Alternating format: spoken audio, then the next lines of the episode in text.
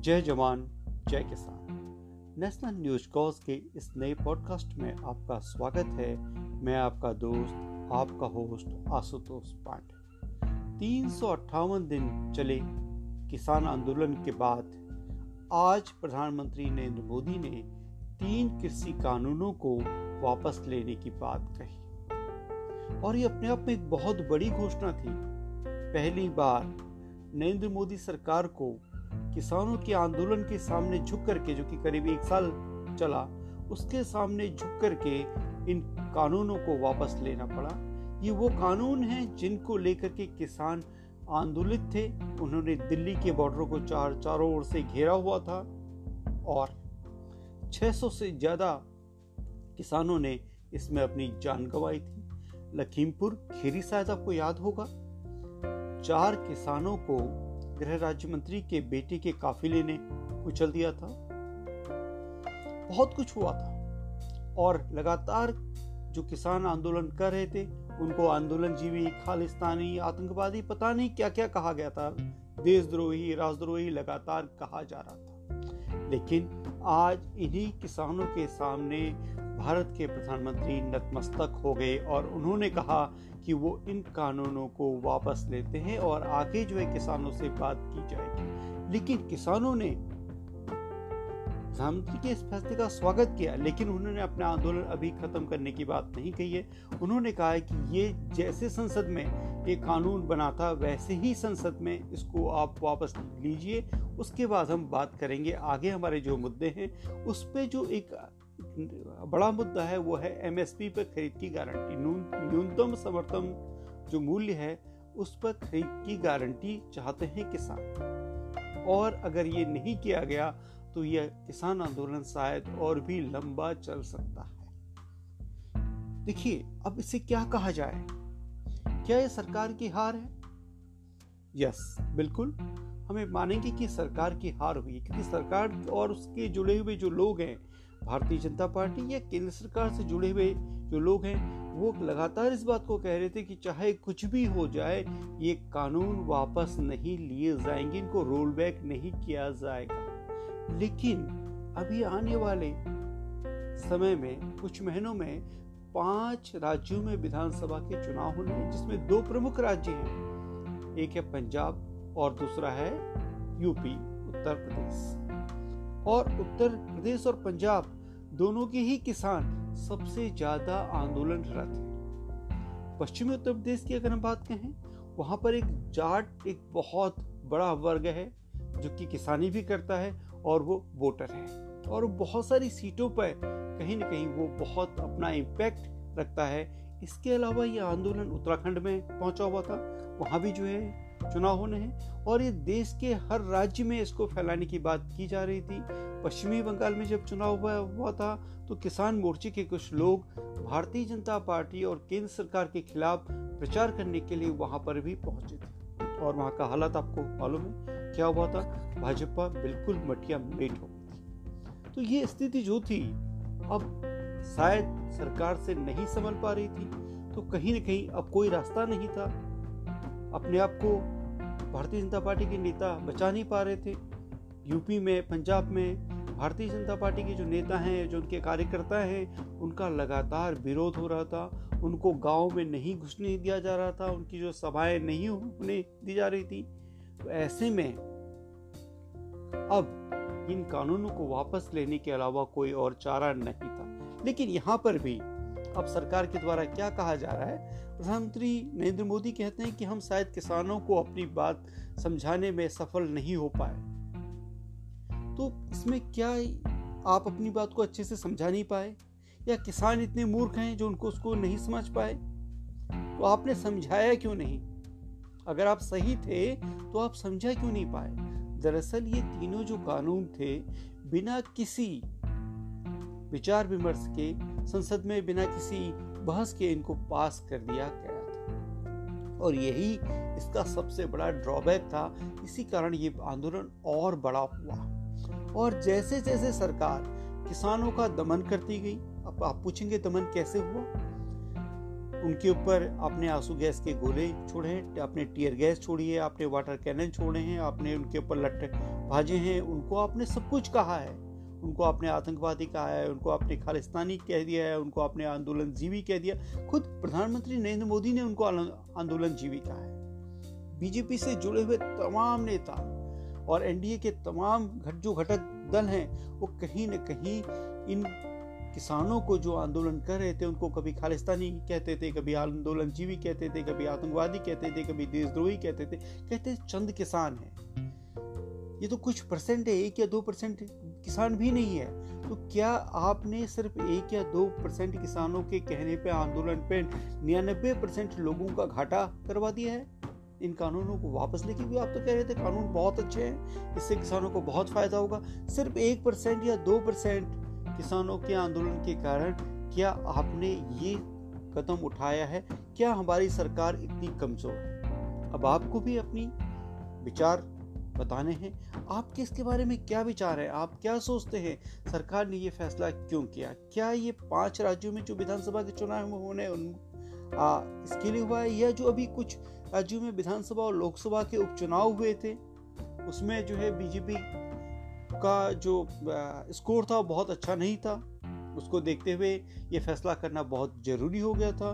या वास्तव में भारतीय जनता पार्टी और नरेंद्र मोदी जो सरकार है उसकी नियति बहुत अच्छी थी या एकाएक कोई हृदय परिवर्तन वाली घटना हुई थी, इसे आप क्या मानते हैं? आप अपने विचार ज़रूर बताइएगा। अगर आप हमारे एपिसोड्स को ऐसे ही लगातार सुनना चाहते हैं, लगातार अंतराल में सुनना चाहते हैं तो कमेंट कीजिएगा, हमारे इस एपिसोड को लाइक कीजिएगा, ज़्यादा से ज़्यादा लोग तक शेयर कीजिएगा, और इस देश का किसान जीता है। जय जवान, जय किसान।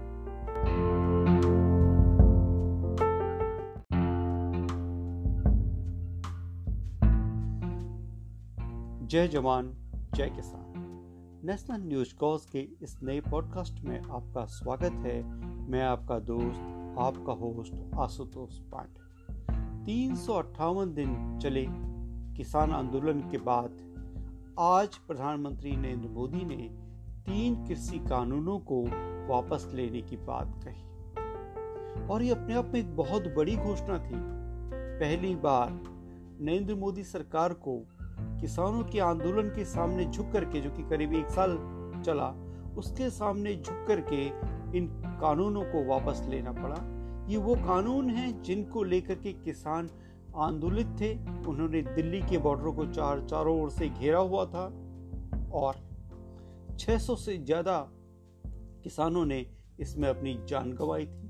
लखीमपुर, खीरी शायद आपको याद होगा? चार किसानों को गृह राज्य मंत्री के बेटे के काफिले ने कुचल दिया था।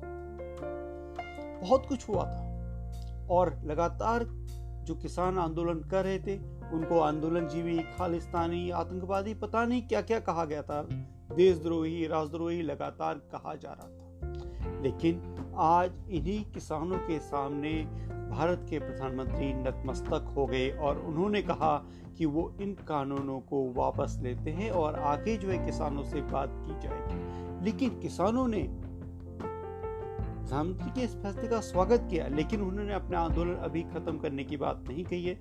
उन्होंने कहा है कि ये जैसे संसद में एक कानून बना था, वैसे ही संसद में इसको आप वापस लीजिए, उसके बाद हम बात करेंगे। आगे हमारे जो मुद्दे हैं, उस पर जो एक बड़ा मुद्दा है, वो है एमएसपी पर खरीद की गारंटी। न्यूनतम समर्थन जो मूल्य है, उस पर खरीद की गारंटी चाहते हैं किसान। और अगर ये नहीं किया गया तो यह किसान आंदोलन शायद और भी लंबा चल सकता है। देखिए, अब इसे क्या कहा जाए? क्या यह सरकार की हार है? यस बिल्कुल।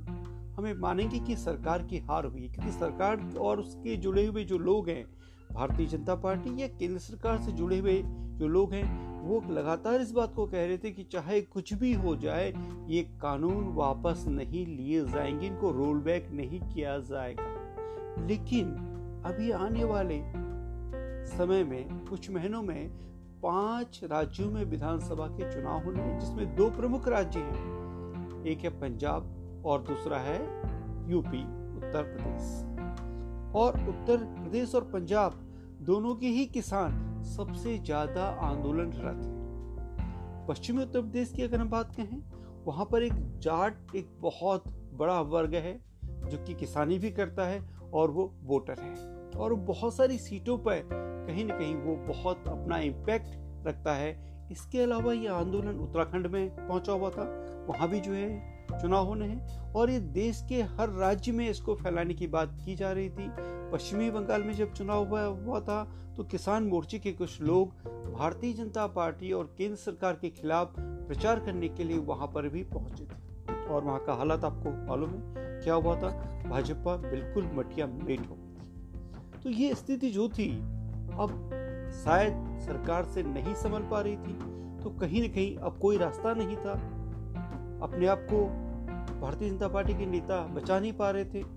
यूपी में, पंजाब में भारतीय जनता पार्टी के जो नेता हैं, जो उनके कार्यकर्ता हैं, उनका लगातार विरोध हो रहा था। उनको गाँव में नहीं घुसने दिया जा रहा था। उनकी जो सभाएँ नहीं होने दी जा रही थी। तो ऐसे में अब इन कानूनों को वापस लेने के अलावा कोई और चारा नहीं था।